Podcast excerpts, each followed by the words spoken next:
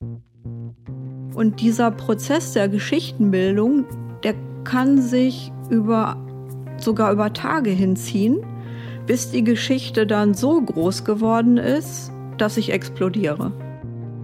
Hallo, herzlich willkommen zu einer neuen Folge von Stahl, aber herzlich.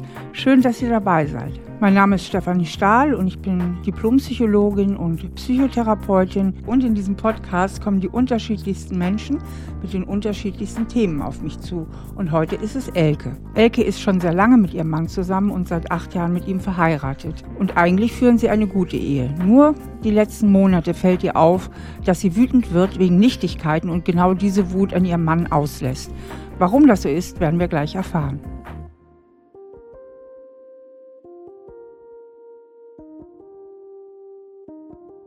Hallo Elke, schön, dass du da bist. Magst du einfach mal so schildern, was dich belastet? Ich habe in diesem Jahr immer wieder Phasen gehabt, wo es mir nicht gut ging, wo ich Konflikte mit meinem Mann hatte.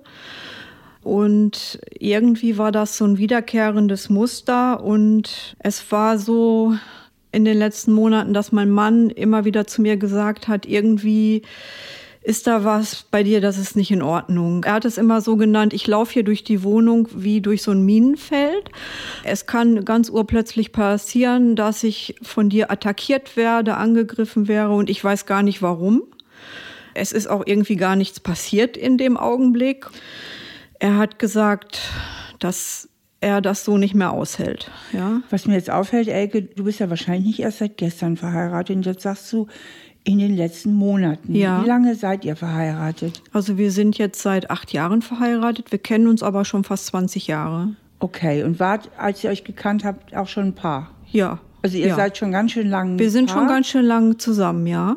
Und jetzt sagst du in den letzten Monaten, was ist denn da passiert, Elke? War es vorher anders? Vorher wart ihr harmonischer oder? Wir waren harmonischer, aber es gab eigentlich in der ganzen Zeit immer schon mal so Phasen, wo ich so förmlich explodiert bin, ohne dass es in dem Augenblick eigentlich einen konkreten Anlass gegeben hätte. Und ich habe dann immer in dem Augenblick nach der Ursache gesucht, aber habe auch gar nicht weiter versucht zu ergründen, was da genau los ist. Okay, du sagst Phasen. Ja.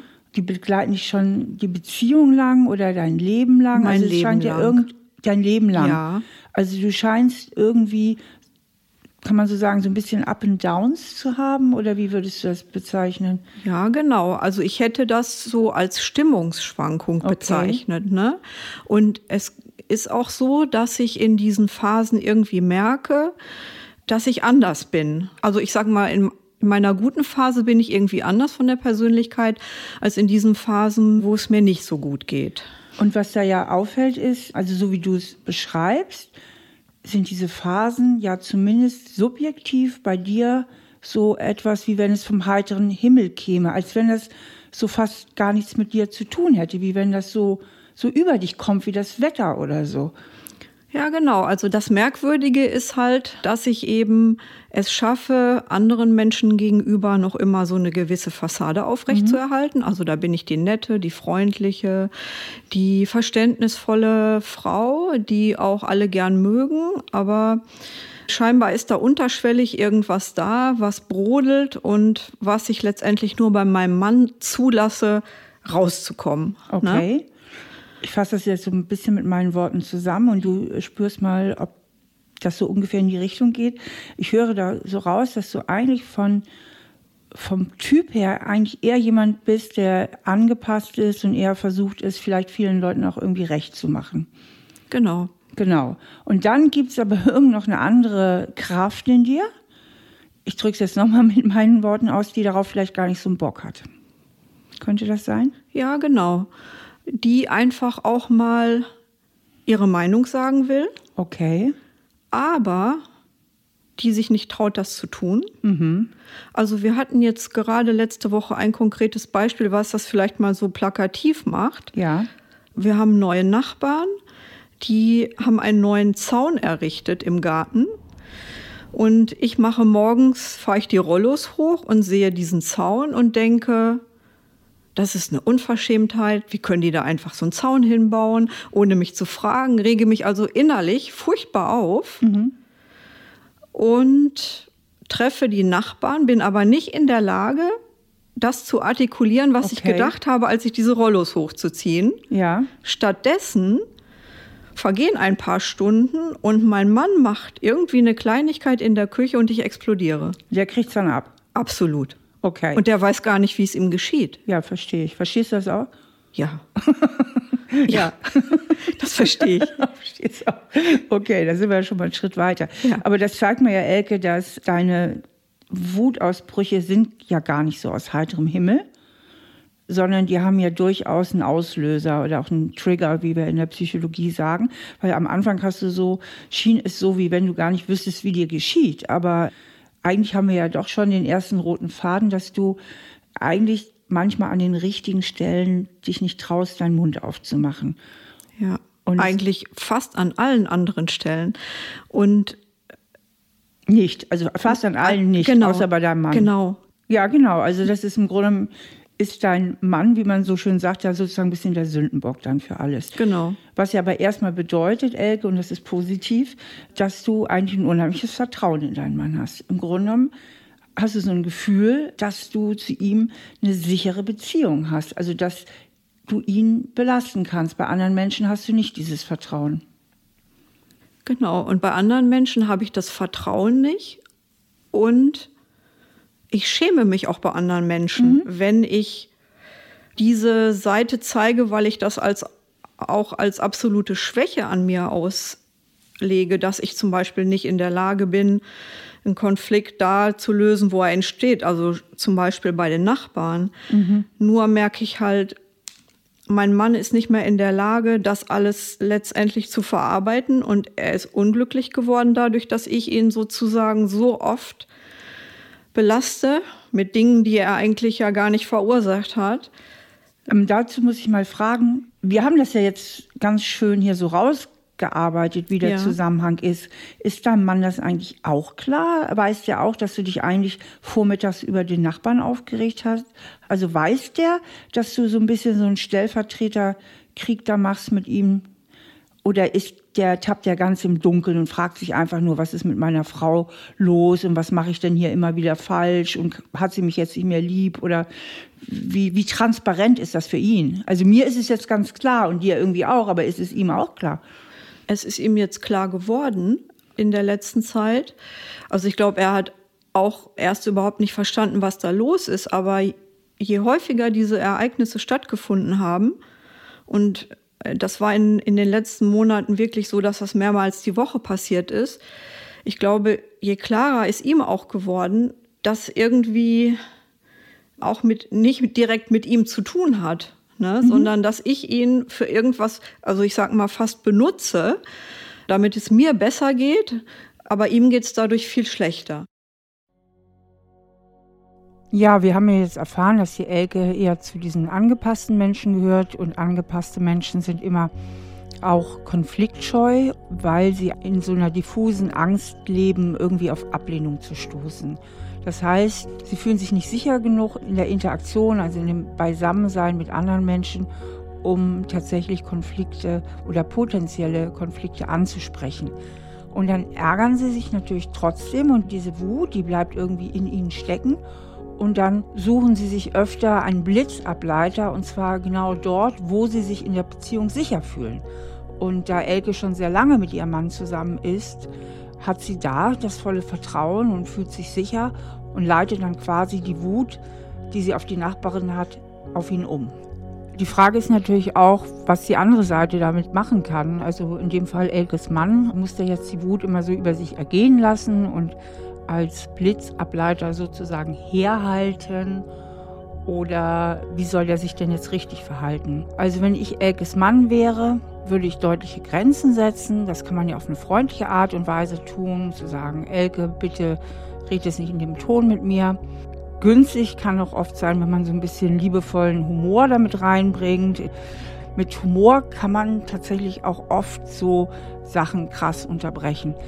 Eine andere Möglichkeit ist, äh, die ich in jedem Fall auch eben empfehlen würde, dass er mal in einer ruhigen Minute, wenn alles gut ist zwischen ihnen und sie auch gerade ein bisschen Zeit haben, das einfach mal thematisiert und sagt, du, mir fällt auf, du bist in letzter Zeit so oft reizbar und mich belastet das auch und was ist denn los? Und einfach mal versucht, ein Gespräch zu führen und vielleicht auch mal die tieferen Ursachen zu reflektieren. Wir machen jetzt mal eine kleine Übung, bei der wir aber sitzen bleiben können. Es gibt so drei Wahrnehmungspositionen. Die erste Position der Wahrnehmung, ich bin ich und bin total identifiziert mit meinem Gefühl. Das heißt, in dem Moment, wo du wütend bist, zum Beispiel auf den Nachbarn, fühlst du dich total wütend auf deinen Nachbarn und bist wütend auf den. Oder wenn du wütend bist auf deinen Mann, dann bist du wütend auf deinen Mann. Das ist die erste Position der Wahrnehmung. Das heißt, ich bin bei mir und meinen Gefühlen. Wenn ich bei meinen positiven Gefühlen bin, ist das super. Dann genieße ich das Leben, dann genieße ich gerade das Eis, das ich esse. Ich genieße die Sonne, die scheint und freue mich des Lebens, ja. Also ich fühle mich und bin total bei mir. Wenn ich in meinen negativen Gefühlen bin oder Gefühlen, die sogar vielleicht gar nichts mit heute, sondern ganz viel mit früheren alten Prägungen zu tun haben, dann ist blöd, wenn man so sehr in seinem eigenen Gefühl ist. Und die zweite Position der Wahrnehmung ist, du hast voller Empathie für deinen Mann. Du kannst dich also in ihn hineinversetzen, wie es ihm geht, also in den anderen Menschen. Das ist die empathische Perspektivenübernahme. Und die dritte Position ist, du guckst von oben drauf und beobachtest dich mal von außen. Das ist die dritte Position der Wahrnehmung. Und das ist eine ganz schöne Übung, der man fast alle möglichen Konflikte und Probleme lösen kann. Und die würde ich jetzt ganz gerne mal mit dir machen. Und zwar gehen wir jetzt mal gedanklich in die erste Position der Wahrnehmung. Und du siehst, meine Nachbarn haben da einen Zaun aufgestellt und regst dich drüber auf. Also du versuchst das nochmal ansatzweise jetzt zu fühlen. Ja. Und jetzt frage ich dich, es sind ja meistens nicht die Ereignisse da draußen, die uns so wütend machen, sondern unsere Interpretation der Ereignisse. Das heißt, du siehst den Zaun, aber was denkst du jetzt? Was ist sozusagen deine Deutung, deine Interpretation? Warum machen die das? Was ist, was denkst du von dieser Situation?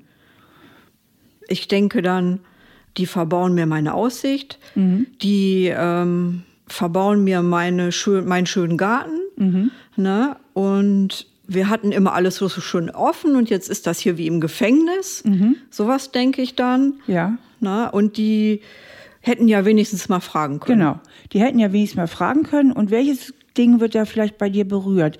Ich mache dir mal so einen Vorschlag, ja. so, in welche Richtung ich jetzt möchte. Ja. Vielleicht sowas wie, die haben keinen Respekt vor mir oder die nehmen mich nicht wichtig. Oder was hat das mit dir zu tun, dass du nicht gefragt wirst in deinen Gedanken?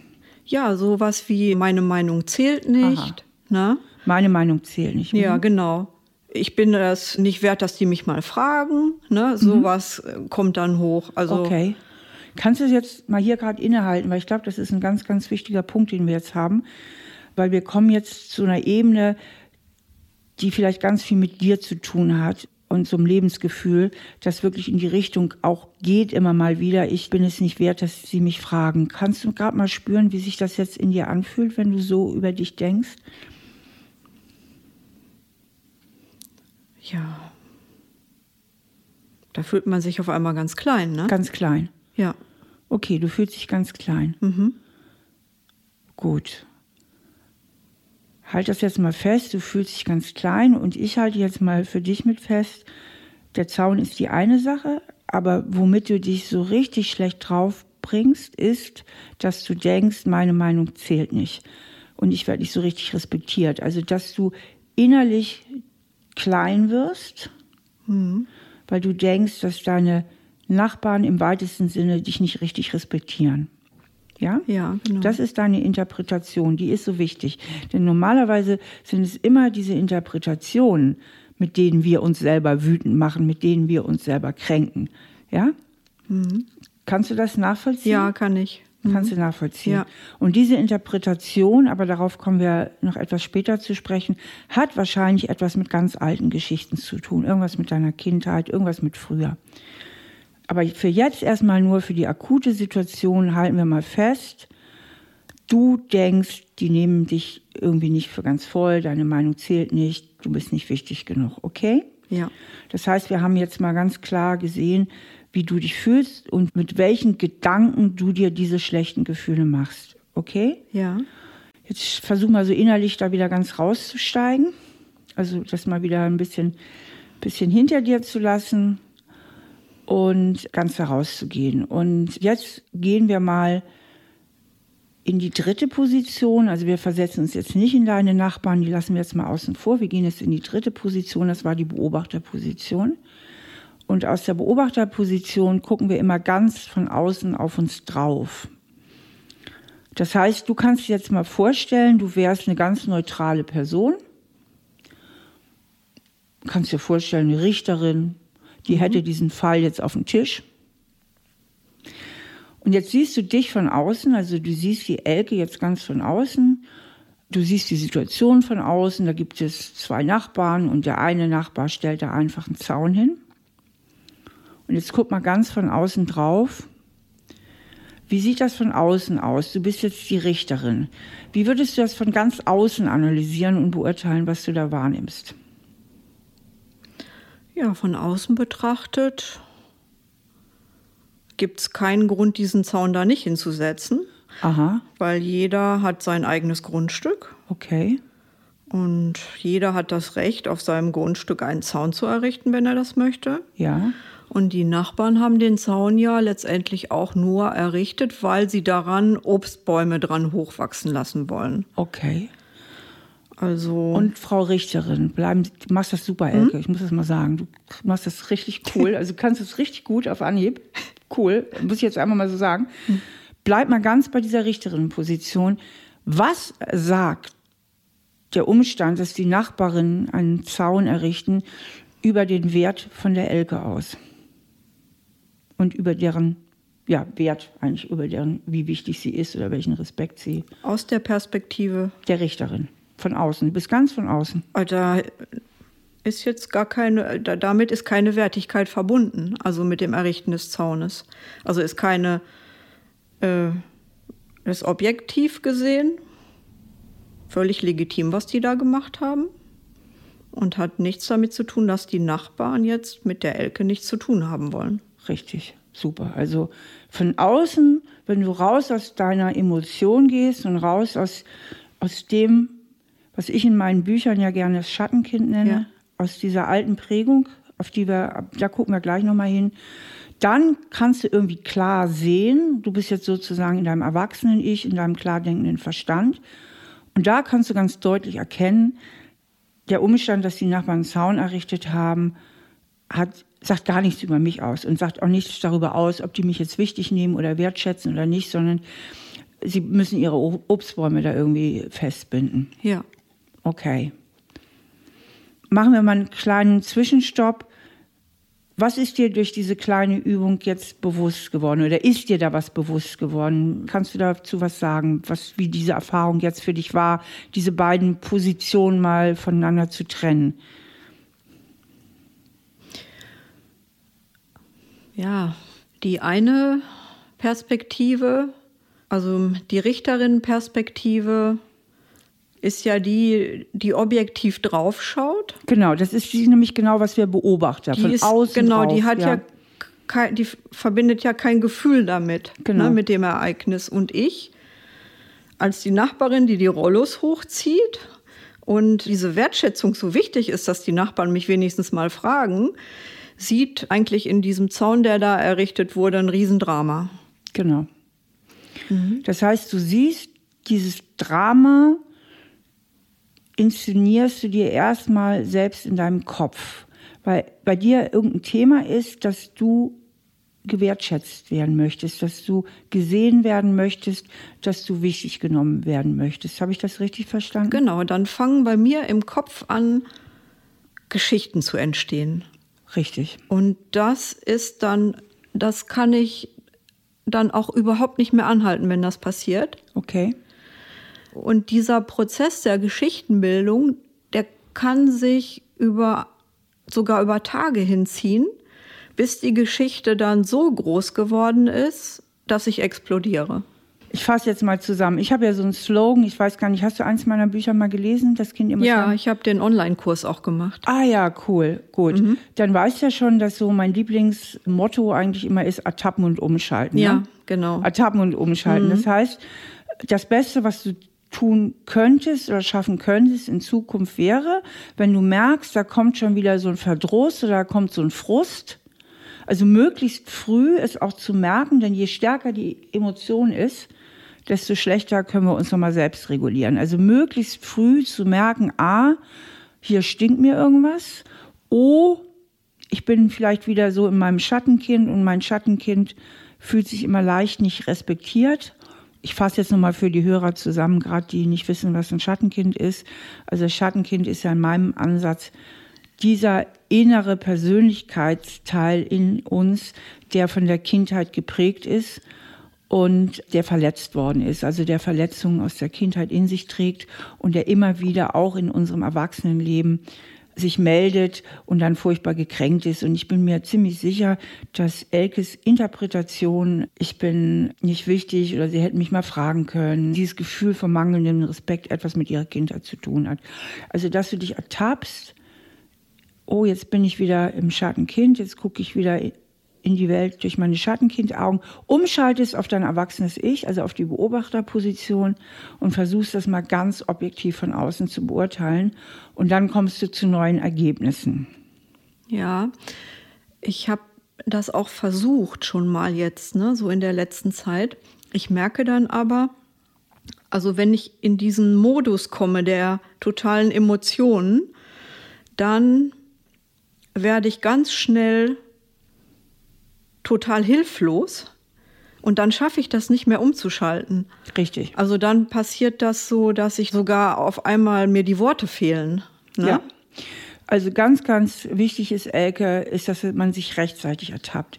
Du darfst es nicht ewig auflaufen lassen. Das heißt, je früher du merkst, oh, ich komme hier wieder auf diesen Modus, ich bin schon wieder in dieser Emotion, je früher, je früher, je früher, desto besser ist die Chance, dass du noch umsteigen kannst auf dein erwachsenen Ich.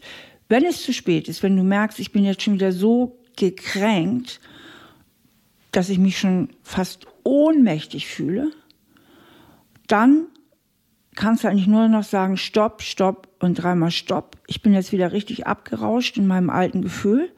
Und dann hilft eigentlich nur noch eins mit aller Gewalt ablenken und aussteigen. Weil das Problem ist, dass alle starken Emotionen unsere Vernunft blockieren. Das heißt, in dem Moment, wo deine Verletztheit, welche Emotion ist bei dir so im Vordergrund dann? Welches Gefühl ist es denn bei dir?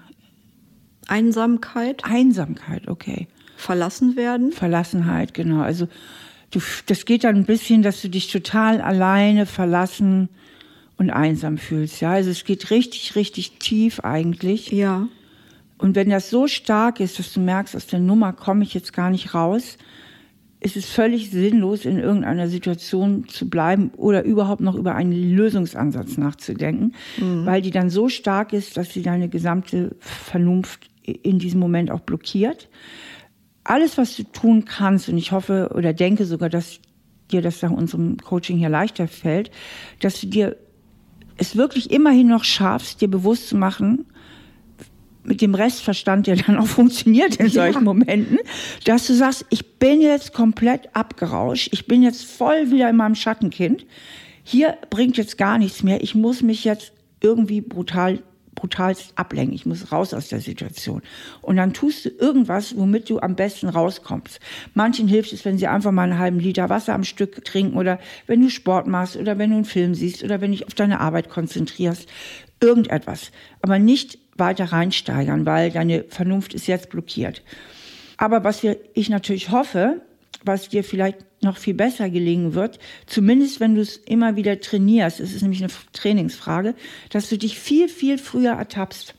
Du hast vorhin sehr schön beschrieben, es passiert eine Kleinigkeit und dann fängst du an, dich reinzusteigern. Ja. Und wenn du bei der Kleinigkeit schon anfangen würdest, dich ertappen und umzuschalten, dann wäre der Weg, dich da reinzusteigern, der wäre dann schon blockiert, der wäre abgeschnitten. Denn wenn du direkt denkst, Moment mal, ist meine Interpretation und mein Gefühl, dass ich mich jetzt klein und unwichtig fühle, nur weil meine Nachbarn einen Gartenzaun hingesetzt haben, ist die überhaupt objektiv und direkt umschaltest auf dein Erwachsenen-Ich und auf die Beobachterposition, dann würdest du dich viel schneller korrigieren können. Ja. Und dann würde der ganze Rest, ich steige mich rein, ich steige mich rein, ich steige mich rein und lande irgendwann bei Familie Müller, die mir vor zehn Jahren auch schon mal Unrecht getan hat oder ja. so. Ne?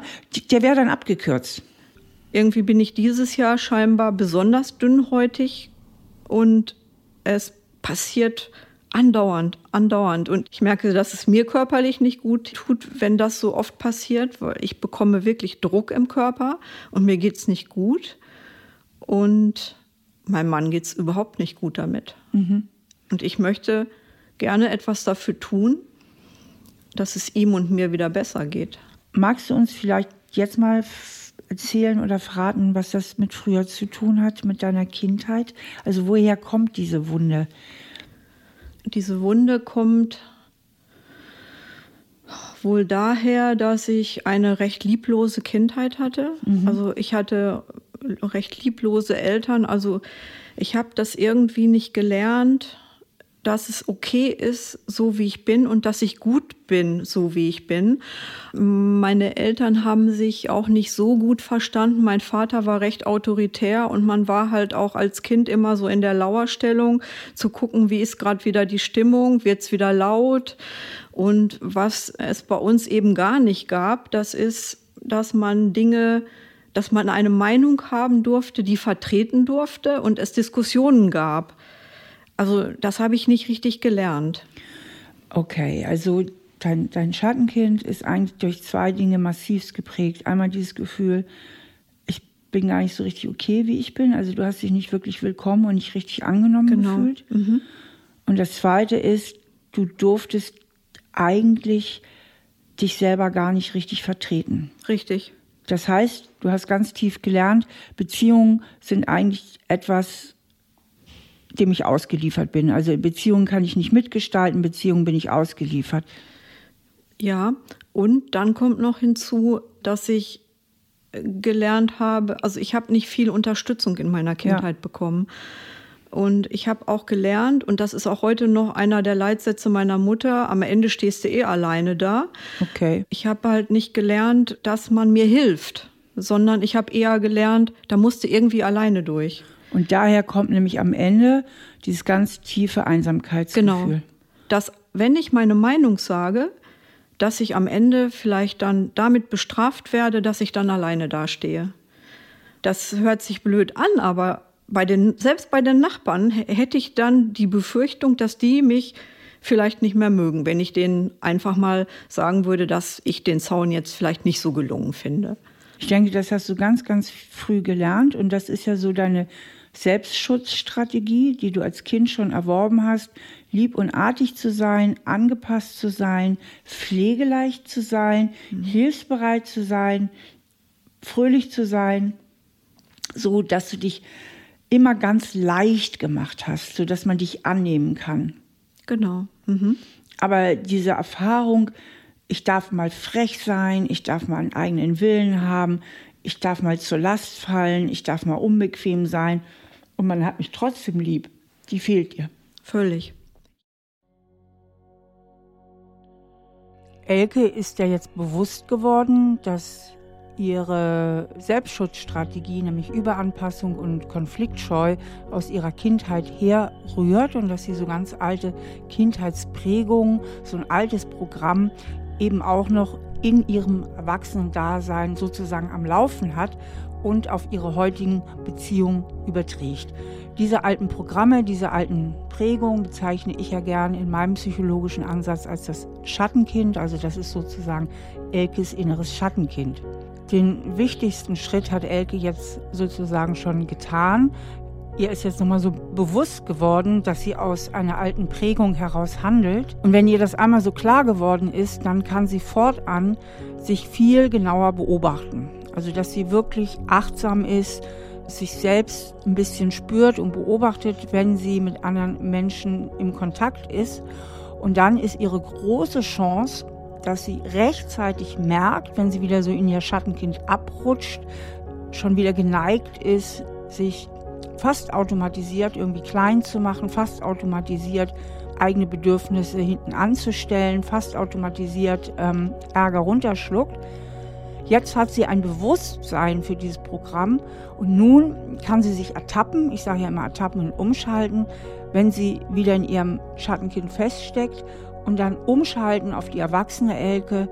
Und die erwachsene Elke, die kann reflektieren, Mensch, es ist doch ein altes Kinderprogramm, aber ich bin doch heute groß, ich bin auf Augenhöhe und ich kann jedes Problem und jeden Konflikt ja auch ganz freundlich ansprechen. Das heißt, es muss ja überhaupt kein großer Konflikt entstehen, nur wenn ich mal eine Nachfrage habe, nur wenn ich mal ein Bedürfnis äußere oder nur wenn ich vielleicht auch mal eine kleine Kritik anbringe.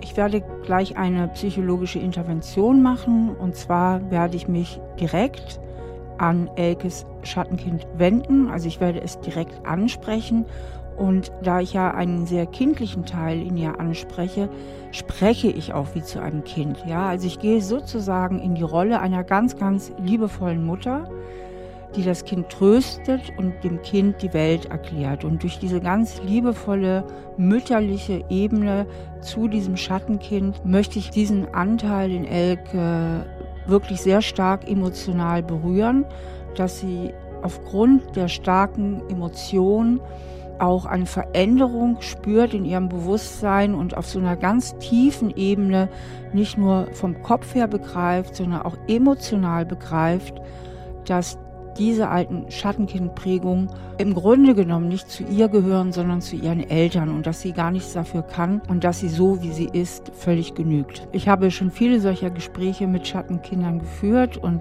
ganz am Anfang ist es für die Betroffenen so ein bisschen befremdlich, weil so normalerweise ja keiner zu ihnen spricht oder auch ein Fremder zu ihnen spricht.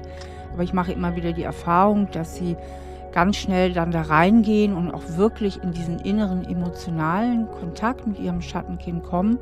Und dieser ist ebenso wichtig für die Heilung. Die Frage, die ich mir jetzt dann natürlich auch stelle, ist, wie kann ich wie kann ich damit leben lernen, ne? dass, dass das ja meine Prägung ist. Mhm. Und wie kann ich aber trotzdem ein glückliches Leben führen? Mhm. Ich kann das ja nicht ungeschehen machen, was da in der Kindheit passiert ist. Und ich werde ja meine Eltern auch nicht mehr ändern. Und äh, ich kann das ja alles nicht ungeschehen machen. Richtig, jetzt geht es eigentlich darum, dass, was wir Psychologen sagen, integrieren, das zu integrieren. Und das heißt nichts anderes als das auch wirklich für sich anzunehmen.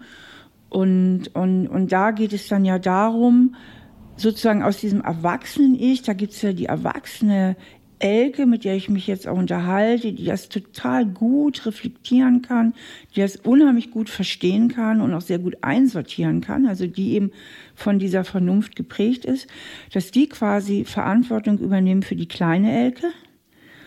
Und die kleine Elke ist eben die oft da im Schattenkind ist und sich nicht richtig angenommen fühlt und immer dieses Gefühl hat, ich bin klein und eigentlich will man mich nicht so richtig und ich muss mich ganz dolle anstrengen, um irgendwo dazuzugehören.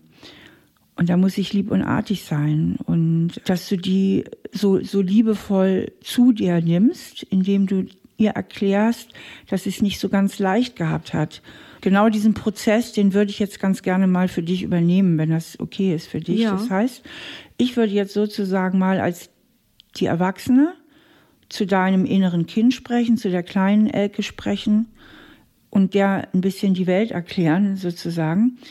Dazu bräuchte ich so grob ein bisschen mehr Information. Also die Mama, wie war die drauf? Die war gestresst oft oder irgendwie lieblos? Lieblos. Also Ihr Hund stand ihr näher als das Kind. Okay, warst du ein Einzelkind? Oder Nein, so? wir sind zu dritt. Zu dritt, okay. Aber wir haben untereinander auch keine Bindung. Wir haben alle drei irgendwie gesehen, dass wir klarkommen. Okay, dass ihr irgendwie alleine klarkommt. Ja. Und der Vater, hieß der Papa, waren das Mama und Papa oder wie hast du die angesprochen? Mama und Papa, ja. Und der Vater hat halt auch recht viel Alkohol getrunken und äh, war sehr cholerisch. Mhm und konnte laut werden und ungerecht, hat auch meine Mutter oft ungerecht behandelt. Mhm. Das war so das Gefüge, also so der Schauplatz. Ja, und äh, es es gab auch keine richtige Kommunikation miteinander. Und wenn ich habe eigentlich nur Anerkennung bekommen, wenn ich irgendwas besonders gut gemacht habe. Okay, gut. Worum ich dich jetzt bitten möchte, wenn du dich darauf einlassen kannst, du am besten schließt du jetzt sogar mal die Augen, sodass du so ganz bei dir sein kannst. Und ich spreche jetzt zu deinem inneren Kind, ich spreche jetzt mit deinem Schattenkind und du musst gar nichts machen. Du spürst einfach nur, wie es auf dich wirkt. Und die erwachsene Elke, die kann ruhig auch aufmerksam mit zuhören, was jetzt hier gerade passiert. Und ich versuche jetzt mal dein Schattenkind einfach ein bisschen zu trösten und dem zu erklären, so ein bisschen die Welt zu erklären mit Mama und Papa. Okay? Bist du bereit? Ja. Und erschrick nicht, ich spreche jetzt wirklich zu einem kleinen Kind. Ich spreche jetzt nicht zu der erwachsenen Elke, ich spreche zu der kleinen Elke, okay? Okay. Gut. Oje, oje, mein armer Schatz. Also, ich muss ja sagen, du hattest das nicht leicht mit Mama und Papa. Die Mama, die war irgendwie, war die immer so lieblos und irgendwie so, so kühl und hatte auch so wenig Verständnis für dich so dass du dich von ihr so nicht so richtig angenommen und geliebt gefühlt hast. Du hattest sogar öfter mal das Gefühl, dass sie irgendwie den Hund lieber hat als dich, weil zu dem war sie lieb, aber zu dir und zu deinen Geschwistern nicht. Und, und das ist schrecklich, wenn man sich von der Mama nicht richtig geliebt fühlt. Dann fühlt man sich nämlich ganz, ganz furchtbar einsam. Und leider war der Papa dir auch keine Hilfe, weil der Papa der hat öfter getrunken und konnte dann auch noch schrecklich wütend werden. Das heißt, er war auch nicht auf deiner Seite. Der hat dir auch nicht das Gefühl gegeben, geliebt zu werden und willkommen zu sein. Und im Gegenteil, vor dem hattest du sogar öfter Angst und konntest sie noch gar nicht so richtig berechnen, also was jetzt passiert und wann was passiert. Also hast du ganz, ganz früh gelernt, eigentlich dich nur auf dich selbst zu verlassen und du hast ganz früh gelernt, dass du irgendwie verdammt allein bist und keiner so richtig hinter dir steht und keiner dir so richtig hilft. Und um überhaupt irgendwie klar zu kommen und vielleicht auch noch ein bisschen Liebe abzubekommen oder wenigstens nicht gemeckert zu bekommen, du hast geguckt, dass du lieb bist, dass du pflegeleicht bist, dass du der kleine Sonnenschein bist.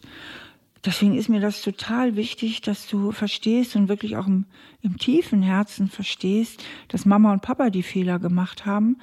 Und du vollkommen total in Ordnung warst, genauso wie du bist und genauso toll in Ordnung bist, wie du bist. Und Mama und Papa, die haben, die haben echt äh, Fehler gemacht. Ich denke, die hatten selbst schon ganz große Schattenkinder in sich. Und wenn die beiden heil gewesen wären, dann wären sie natürlich ganz anders zu dir gewesen und hätten dir immer wieder vermittelt und du hättest das auch ganz tief gespürt, dass sie dich ganz, ganz dolle lieb haben und dass du vollkommen genügst, so wie du bist und dass sie wirklich kein anderes Mädchen der Welt gegen dich eintauschen würden.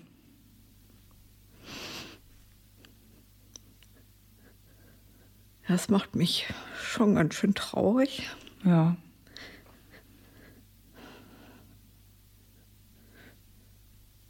ich merke das halt dann halt auch, ähm, dass wenn ich in diesem Gefühl bin, muss ich halt auch weinen, was ich sonst nicht mache. Ja, das darfst du, aber du darfst jetzt auch ruhig die Erlaubnis geben zu weinen, weil das ist auch total traurig. Ich, ich wäre halt dankbar, wenn ich jetzt irgendwie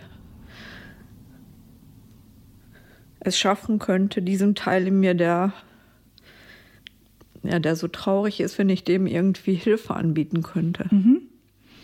Ich denke, es ist ganz, ganz wichtig, dass du dir immer wieder bewusst machst, dieser Teil, der jetzt auch so weint und dieser Teil, der sich immer wieder so hilflos fühlt und der Teil, der sich ganz schnell auch abgelehnt fühlt und dann auch noch das Gefühl hat, er darf sich sowieso nicht wehren, dass das wirklich dieses Schattenkind in dir ist und dass dieses Schattenkind auch in deine Vergangenheit irgendwo gehört, ja.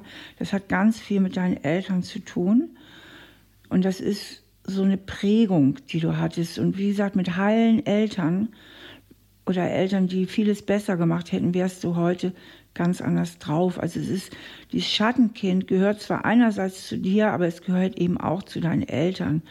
und dass du aus deinem erwachsenen Ich das immer wieder so auseinanderhältst. Ne, dass die erwachsene Elke jetzt quasi diesem Schattenkind die Mama ist, die sie nicht hatte. Verstehst du, dass du jetzt diese liebevolle Mama bist, die Erwachsene, diese liebevolle Haltung einnimmt zu diesem Kind?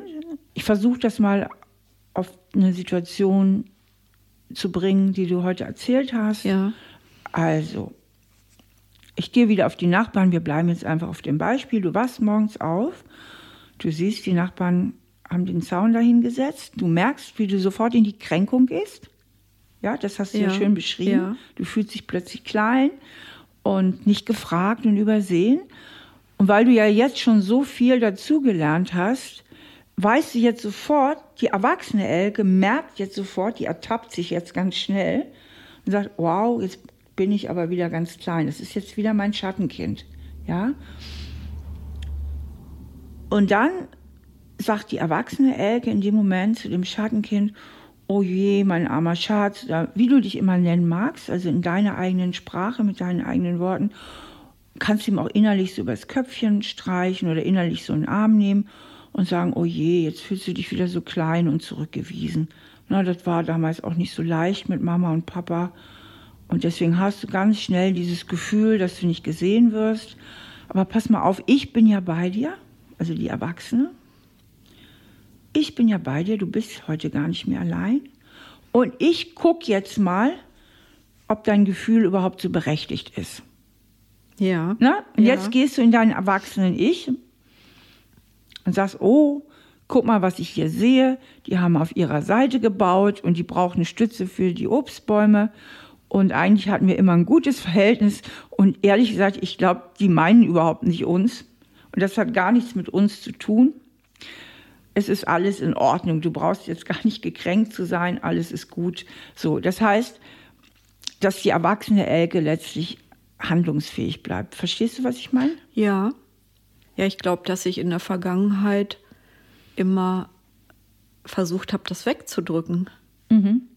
Ne, wenn ich das gemerkt habe, dass da irgendwie was brodelt. Also ich habe das sogar manchmal förmlich im Bauch gemerkt, dass genau. da so eine ja so eine verletzte Seite irgendwie ist, die raus will, aber ich habe es nie versucht anzunehmen, sondern immer versucht einzupacken und wegzudrücken.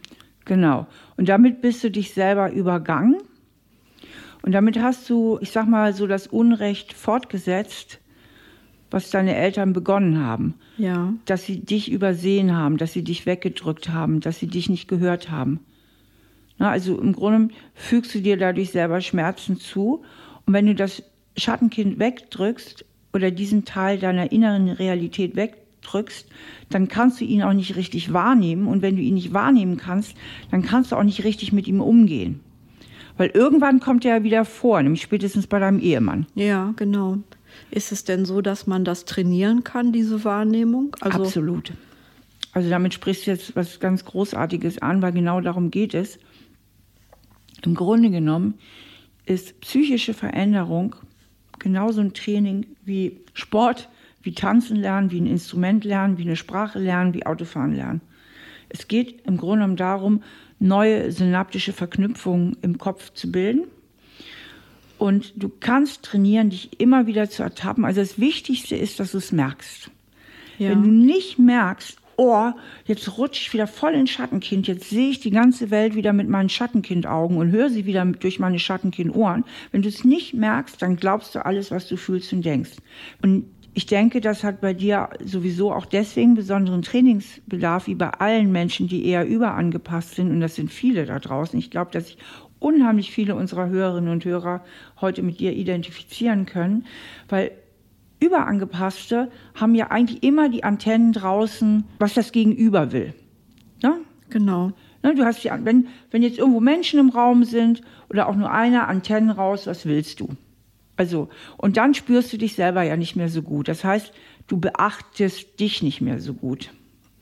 Ja, und es kommt ja noch hinzu, ich bin ja auch so ein Mensch, ne, der seine Antennen immer ausgefahren hat und wenn ich dann bemerke, dass einer sich heute irgendwie komisch verhält oder vielleicht, dann beziehe ich das immer gleich auf mich. Genau. Also dann denke ich schon wieder, was habe ich jetzt falsch gemacht? Warum ja. ist der jetzt so komisch?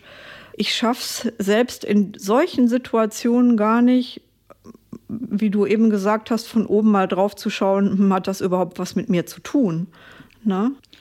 Es, ich sage ja, es gibt für alles Argumente. Mhm. Also wenn ich irgendwo, ich sag mal, ich komme irgendwo rein und da ist jemand an der Rezeption und der behandelt mich unfreundlich. Dann frage ich mich, war ich jetzt unfreundlich zu dem? Nö, war ich nicht, ich war nett. Also hat der irgendwie einen schlechten Tag oder der ist sowieso schlecht drauf? Vielleicht ist das irgendwie so ein unfreundlich. Na, dann sehe ich sofort, muss ich nicht persönlich nehmen. Wenn ich weiß, ich war schon selber im Vorlauf ganz schön unfreundlich, dann weiß ich es auch. Sage ich ja, okay, Steffi, hast jetzt selber eingehandelt. Na, hättest du auch mal, warst jetzt auch gar nicht so nett in der Situation. Ne? Also man weiß es eigentlich ziemlich genau. Sobald man im Erwachsenen-Ich ja, ist. das stimmt, ja. Sobald man im Erwachsenen-Ich ist, kann man meistens verdammt gut beurteilen, wo welcher Anteil hingehört das Wichtigste ist, in das Erwachsenen-Ich zu kommen. Ja, manchmal ist es sogar, also ich merke das ja recht, recht spät, ne, dass, dass ich in diesem Schattenkind bin. Und mein Mann sagt, er merkt das viel früher als ich. Ja. Und es ist aber so, ich habe schon überlegt, kann es Sinn machen, dass er mich dann darauf hinweist? Absolut. Aber dann ist es oft so, wenn er dann irgendwie sowas sagt, dass ich mich dann schon wieder angegriffen fühle. Ja. Also dann ist es ja eigentlich schon so, dass ich in diesem anderen Modus drin bin. Also dazu kann ich dir zwei Sachen sagen. Das eine, was du ja am Anfang gesagt hast, eben, ist, ich merke es so spät. Ja. Und das ist halt, das ist halt ganz kennzeichnend für Menschen, die dein Problem haben, nämlich dass sie sich zu viel anpassen. Genau das, was ich eben sagte, weil sie so viel eigentlich immer damit beschäftigt sind, was die anderen um sie herum wollen, merken sie sich selber nicht mehr gut genug. Also du fühlst dich im Kontakt mit anderen Menschen, spürst du dich selbst zu wenig. Das ist auch etwas, was du trainieren kannst, sich wieder mehr wahrzunehmen. Ich empfehle sogar eine ganz einfache Übung, dass man sich ein neues Armband, einen neuen Ring, neue Uhr, irgendwas, wo dein Blick tagsüber öfter drauf fällt, zulegt. Ja. Und dann siehst du das neue Armband oder den Ring oder die Uhr und sagst, ich soll ja gucken, wie ich mich selber fühle. Also, dass du im Außen so ein Reminder machst, so ein Erinnerungsding, dass dich wieder daran erinnern, ach Gott, ich soll mich ja selber fühlen. Weil sonst läuft dieses sich selbst nicht spüren automatisiert ab. Weil das ist ein, das ist so ein tiefes Programm in dir, das ja. ist automatisiert. Also ist es gut, irgendwas zu tun, was dieser Automatisierung entgegenwirkt. Und da kann so eine Erinnerungshilfe im Außen oder dass man sich das Handy stellt, ne, dass das einmal die Stunde piept und du sagst, ach ja, ich soll ja noch mal spüren, wie ich mich jetzt selber gerade spüre. Und das kannst du überall tun. Das kannst du überall, wo du bist und stehst und in welchem Kontakt du gerade bist, kannst du kurz innehalten und sagen, wie, wie geht's mir eigentlich gerade? Einfach nur mal fühlen, wie geht's mir jetzt? Ja. Das ist der erste Teil. Also das kannst du wirklich einüben. Das würde ich dir auch raten, weil sonst passiert es dir ja immer wieder, dass du deine Gefühle erst dann fühlst, wenn es viel zu spät ist. Ja. Und was deinen Mann betrifft, ich finde es ganz cool eigentlich. Ihr scheint ja nämlich an sich gar nicht so eine schlechte Beziehung zu haben, ist mein Eindruck. Und dein Mann will ja auch mit dir zusammen sein und du ja. willst mit ihm zusammen sein. Genau. Also da ist ja so ein grundsätzliches Commitment, wir wollen zusammen sein, wir gehören zusammen. Also die Basis stimmt ja bei euch. Und von daher denke ich, darfst du auch ruhig ein bisschen mehr Vertrauen haben, dass er manches eher merkt. Und ich hatte hier mal ein paar in Therapie und das fand ich so nett. Die haben sich so ein Codewort vereinbart. Und das war nämlich ganz lustig, das hieß Ranunkel. Ja. Und immer wenn einer Ranunkel gesagt hat, es ist ja auch so ein, so ein ganz lustiges Wort, dann, dann wusste der andere, oh, ich bin gerade wieder in meinem Schattenkind unterwegs. Ja. Und vielleicht kann dein Mann irgendwie auch so ein liebevolles, lustiges Wort finden, was weiß ich. Er sagt Pipi Langstrumpf, irgendwie sowas, wo du ja. schon lachen musst. Ja. Na? Und wenn, vor allen Dingen, wenn er es viel früher merkt als du, dann kann dir das eine ganz große Hilfe sein. Ja, auf jeden Fall. Wenn, wenn ich es dann ja schaffen würde, kurz innezuhalten. Ne? Also er, er sagt dann immer, einmal tief durchatmen. Ne? Also das hat er letztens auch noch mal so gesagt. Aber das schaffe ich dann halt nicht. Aber wenn ich das lernen könnte, vielleicht würde ich es dann auch schaffen, in konkreten Situationen auch anderen gegenüber mal meine Meinung zu äußern, weil das ist ja immer noch so ein großes Handicap, dass ich aus dem Schattenkind heraus solche Hemmungen habe, einfache Dinge anzusprechen bei Fremden, Richtig. die mich stören. Richtig. Na? Dazu wollten wir ja auch noch was sagen und dazu würde ich dir einfach mal ein paar Tipps geben wollen. Ja, gerne.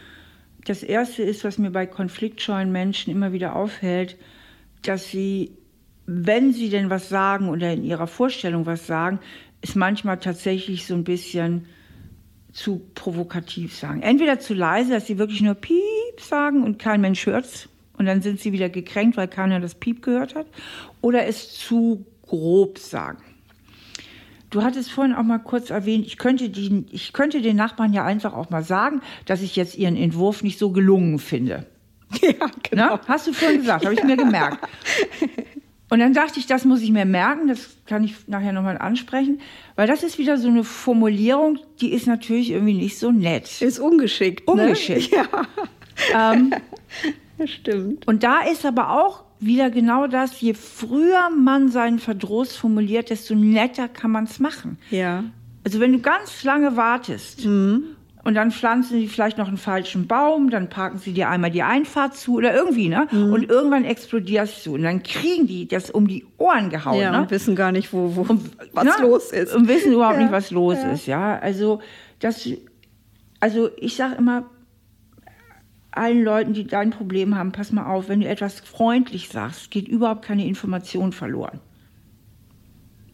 Du kannst es auch ganz, ganz nett sagen. Also nehmen wir mal an, es gibt jetzt da wirklich ein Problem. Ja, das hatten wir im Sommer. Die, hatten, die haben zwei kleine Kinder, sind ja neu eingezogen und die erziehen ihre Kinder antiautoritär. Das heißt, die dürfen so viel schreien, wie sie wollen. Mhm und sie schreien auch, wie sie wollen. Ja, und das, das, nervt. Und das hat mich jetzt im Garten dann schon gestört, weil ja. ich nicht mehr in Ruhe da liegen konnte und mich entspannen konnte und ein Buch lesen konnte. Mhm. Und dann habe ich. Äh, ganz kurz, ja. Ne, wenn, wenn du da jetzt ins Erwachsenen-Ich gehst, ja. dann glaube ich, merkst du dann auch ziemlich schnell, ob das jetzt Schattenkind ist oder ob das eine berechtigtes Genervtsein ist, weil das ist nämlich was, viele mich auch fragen, woran merke ich denn, ist das jetzt mein Schattenkind oder habe ich ein Recht darauf, genervt ja. zu sein? Wie siehst du das? also da habe ich wirklich ein Recht darauf, genau. genervt zu das, sein. Ich, ich sage nämlich immer, und das ist auch mit all meinen Klienten meine Erfahrung, sobald die in ihr Erwachsenen-Ich gehen, und das können sie ja spätestens dann, wenn die Situation lange vorbei ist und man wieder unten ist mit dem Gefühl, ja. kann, können eigentlich die allermeisten Menschen ganz gut erkennen, ist das jetzt ein Schattenkindgefühl gewesen oder ist das ein berechtigtes Gefühl? Es gibt ja auch berechtigtes Gefühl. Du kannst ja auch berechtigterweise genervt sein. Ja, genau. Und, und, und das war auch so. Und ich habe auch ganz lange, also ich habe mich ewig bei meinem Mann beschwert darüber, dass mhm. es so laut ist nebenan. Und, und dann hat er gesagt, ja, dann sag doch einfach mal was. Und dann habe ich tagelang überlegt, wie ich das mache. Mhm. Und ich habe mich nicht getraut. Okay. Und dann hat er gesagt, okay, dann gehe ich. Mhm. Und da war ich, eigentlich war es mir peinlich, dass er geht, weil das kann ich ja eigentlich selber machen. Aber er hat es dann gemacht. Nur, ich meine, ich bin ja auch erwachsen und ich bin auch eine, äh, eigentlich eine selbstbewusste Frau und ich habe das nicht geschafft, den Nachbarn das zu sagen. Ja, und am Ende habe ich es dann vor kurzem dann doch geschafft. Was hast du dann gesagt? Also ich bin natürlich die Wohnung hoch und runter gelaufen, bis ich mich getraut habe, drüben zu klingeln. Mhm. Und habe dann gesagt, habe gefragt, ob die Kinder vielleicht ein bisschen leiser sein könnten, mhm. weil es so laut im Garten ist, dass ich mich da gar nicht mehr hinsetzen kann. Mhm. Ne, und ich immer gerne im Garten sitze, habe ich mhm. gesagt.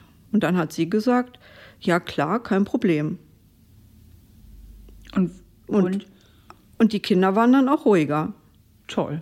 Und es gab eigentlich diese, diese ganze Geschichte, die ich im Kopf hatte, dieses Riesenteil, was mich Tage gekostet hat, hat sich eigentlich in Sekunden aufgelöst. Elke hat es ja schön beschrieben, also wie sie mit Konflikten umgeht, dass sie entweder nur Piep sagt oder eben gar nichts sagt, also dass sie sich völlig zurücknimmt oder wenn es gar nicht mehr geht, dass sie recht unangemessen reagiert und dann zu harsh wird und, und zu laut wird. Das ist eben ganz, ganz typisch für konfliktscheue Menschen. Erstmal lähmt sie ja die Angst vor Zurückweisung und die Angst, ja, abgelehnt zu werden oder auch einfach die Angst, in so eine unterlegene Position zu kommen, weil der andere vielleicht besser argumentiert. Und dann ärgern sie sich so in sich hinein. Wenn der Ärger und die Wut jedoch ein gewisses Ausmaß überschreiten, dann machen sie die Betroffenen stark, weil Ärger und Wut sind immer Gefühle, die einem Stärke verleihen. Und diese Aggression muss in ihrem Ausmaß so groß werden, dass sie die Angst quasi übertüncht. Also wenn wir sehr, sehr wütend sind, mega aggressiv, dann haben wir keine Angst mehr. Das hat die Evolution auch so eingerichtet, damit wir im Zweifelsfall unser Leben verteidigen können. Und deswegen hat man diese krassen Wechsel äh, bei konfliktscheuen Menschen, dass sie entweder gar nichts sagen und wenn sie dann mal was sagen, eigentlich viel zu spät und dann schon viel zu aggressiv, weil ihr Angst Pegel eben ziemlich hoch ist, auch eben höher ist als bei Menschen, die jetzt nicht so ein Problem mit Konflikten haben. Deswegen muss halt entsprechend auch die Wut schon richtig dolle werden, damit sie sich trauen, über diese Angst hinwegzuspringen, beziehungsweise die Angst in dem Moment dann auch gar nicht mehr verspüren. Indem sie dann so wütend sind, schießen sie dann auch immer mal wieder mit Kanonen auf Spatzen.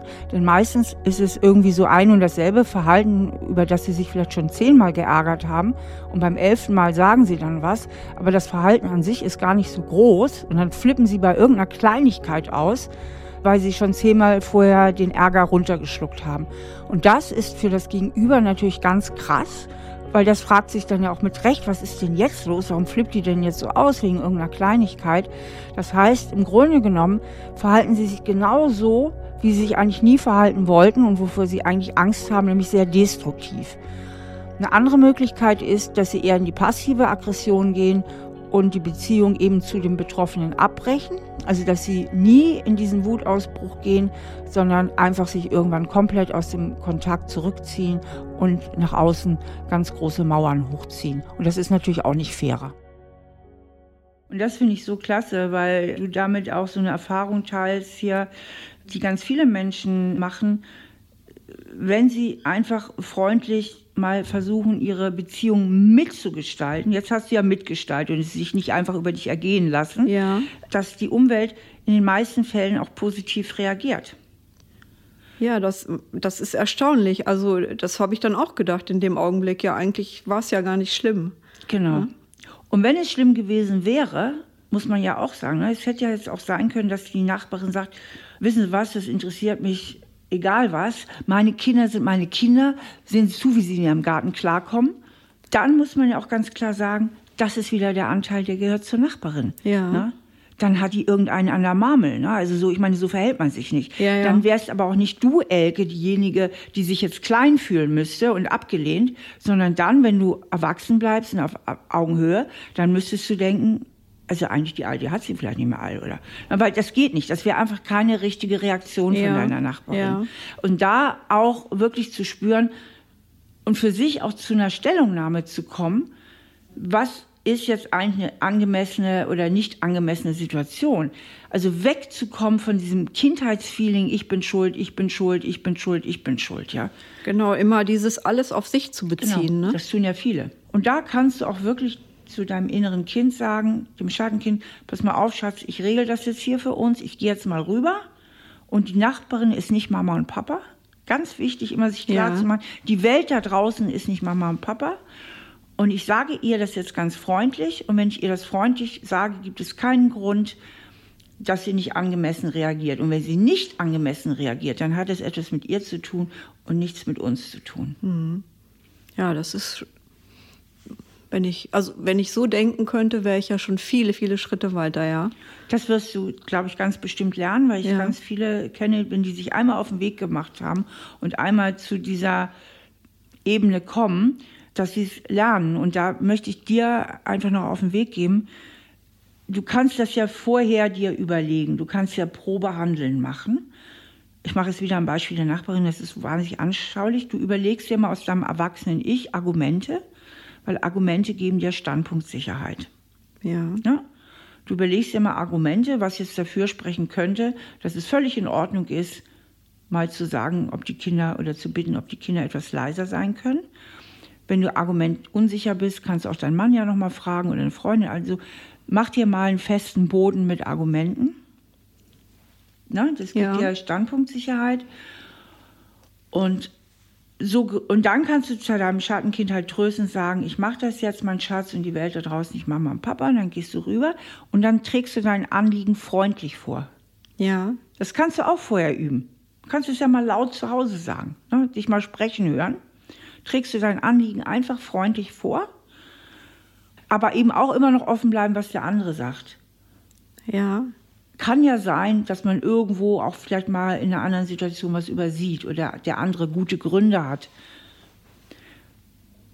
Das ist auch wichtig im zweiten Schritt, wenn man Konflikte anspricht, also sich selber seine Sache klar machen, es freundlich ansprechen und trotzdem auch sich dafür öffnen, was sagt der andere. Denn eins ist ganz wichtig, es geht nicht um Gewinnen und Verlieren. Ja. Es geht auch nicht um Überlegen und Unterlegen. Das sind so Kategorien, in denen Menschen oft denken, die so ein Problem haben mit, mit Selbstsicherheit. Die denken ganz schnell in Überlegen, Unterlegen, Gewinnen und Verlieren. Mhm. Also sich immer wieder klar machen, ich bin auf Augenhöhe, wir sind alle auf Augenhöhe. Es geht nur darum, irgendwie miteinander klarzukommen und nicht um Gewinnen oder Verlieren. Da ist was dran, ja. Ja. Und wenn der andere recht hat, dann hat er recht, ist auch okay. Mhm. Und du verlierst kein Deut an Souveränität, oder an, an Größe oder an Anerkennung, wenn du einfach sagst, ach so, jo, hast du recht, habe ich jetzt noch gar nicht so gesehen. Okay, ich ja. finde, die Zeit ist schnell umgegangen. Wir sind jetzt schon am ja. Ende, aber ja. wir hatten ganz schön viel Input. Ja, das stimmt. Magst du vielleicht noch mal so am Ende sagen, was du vielleicht heute so mitnimmst aus dem Gespräch für dich, was du Lust hast, so mehr zu üben oder umzusetzen oder was dir so klar geworden ist? Ja, also erstmal ist für mich nochmal klarer geworden, wie wichtig das ist, dem Schattenkind Raum zu geben mhm. und es nicht wegzudrücken. Und eben auch zu schauen, was das braucht, dieses Kind, wie du das eben so schön auch formuliert hast. Also ihm gegenüber auch mal wohlwollend zu sprechen. Mhm. Und ich glaube, ganz wichtig für meine aktuelle Situation zu Hause ist es, ganz wichtig, in diese Achtsamkeit reinzugehen, mhm. zu gucken, was ist jetzt gerade los, mhm. bevor ich lospolter. Also vielleicht das jetzt auch wirklich zu üben. Ansonsten hat mir das noch mal ganz viel Klarheit gegeben und auch Bestätigung, dass dass ich eben manchmal mein Handeln wirklich gar nicht so richtig beeinflussen kann wenn es schon losgelaufen ist. Also dieses Schattenkind, wenn das schon so unterwegs ist. Und dass es ein Lernprozess ist. Und ich weiß aber, Elke, und da sehe ich bei dir auch eine wahnsinnig gute Prognose, so wie ich dich hier erlebe, weil du unheimlich gut die Sachen sortieren, auch wahrnehmen kannst und einsortieren kannst. Wenn du da jetzt dran bleibst, dann ist das keine Frage von Jahren, dann ist das eine Sache von Monaten und es geht dir schon viel, viel besser. Da kann ich ja im Grunde meinem Mann äh, dankbar dafür sein, dass er gesagt hat, ich mache das nicht mehr mit, weil letztendlich hat mich das dazu bewegt, im Internet zu schauen, deinen Kurs zu finden, damit anzufangen und jetzt hier heute zu sitzen. Also ich hätte, glaube ich, von selbst den Antrieb jetzt gar nicht gehabt, so viel zu, dafür zu tun. Und jetzt na. Tja, Elke, der gute alte Leidensdruck. Ne? Ja, genau. Der gute alte genau, Leidensdruck. Genau. Ne? Wenn man nicht genügend Leidensdruck hat, dann kommt man nicht aus der Komfortzone. Ja, genau so ist es. Ja, cool. Gutes Schlusswort. Ja. Dann danke dir. Gerne. Ich danke dir. Was mir an diesem Gespräch gut gefallen hat, ist, dass die Elke ihre Wut so offengelegt hat. Und das kennt ja jeder von uns, dass Menschen plötzlich irgendwie wütend werden und wir wissen gar nicht warum. Und dadurch, dass man Elke jetzt so nachvollziehen konnte, kann man irgendwie viel besser verstehen, wie solche Prozesse sich eben auch aufbauen. Und wenn wir das nächste Mal mit so einem Menschen zu tun haben, kann man dafür vielleicht einfach auch mehr Verständnis aufbringen und fühlt sich persönlich nicht mehr ganz so angegriffen. Was auch toll war, die Elke, die kann sich sehr, sehr gut äh, reflektieren, die hat auch einen guten Kontakt zu ihren Gefühlen. Deswegen ist meine Prognose, dass sie sich innerhalb von ein paar Monaten auch ganz wesentlich da weiterentwickeln kann. glaube ich, recht realistisch und ich habe da ja auch sehr viel Erfahrung und ich weiß auch, dass viele Menschen es sogar schaffen, wenn sie sehr motiviert sind und nah an sich dranbleiben, in wenigen Wochen schon vieles zu verändern. Also diese Aussage von vielen Menschen, dass Veränderung was sehr Schmerzhaftes sei, was sehr lange dauern würde, wo man ganz lange an sich arbeiten müsste, kann ich aus meiner beruflichen Erfahrung jetzt nicht bestätigen. Schön, dass ihr dabei gewesen seid bei Stahl aber herzlich und wenn euch der Podcast gefällt, freue ich mich natürlich, wenn ihr ihn abonnieren würdet und falls ihr auch mal dabei sein wollt, dann schreibt doch einfach eine E-Mail an stahlaberherzlich at randomhouse.de. Das nächste Mal treffe ich Diana zur Löwen. Sie ist eine bekannte Influencerin und sehr erfolgreich. Mit einer festen Beziehung hat es bisher aber leider noch nicht geklappt. Welche Gründe es dafür gibt, versuche ich mit ihr herauszufinden. Alles beim nächsten Mal hier bei Stahl aber herzlich. Stahl aber herzlich, der Psychotherapie-Podcast mit Stefanie Stahl.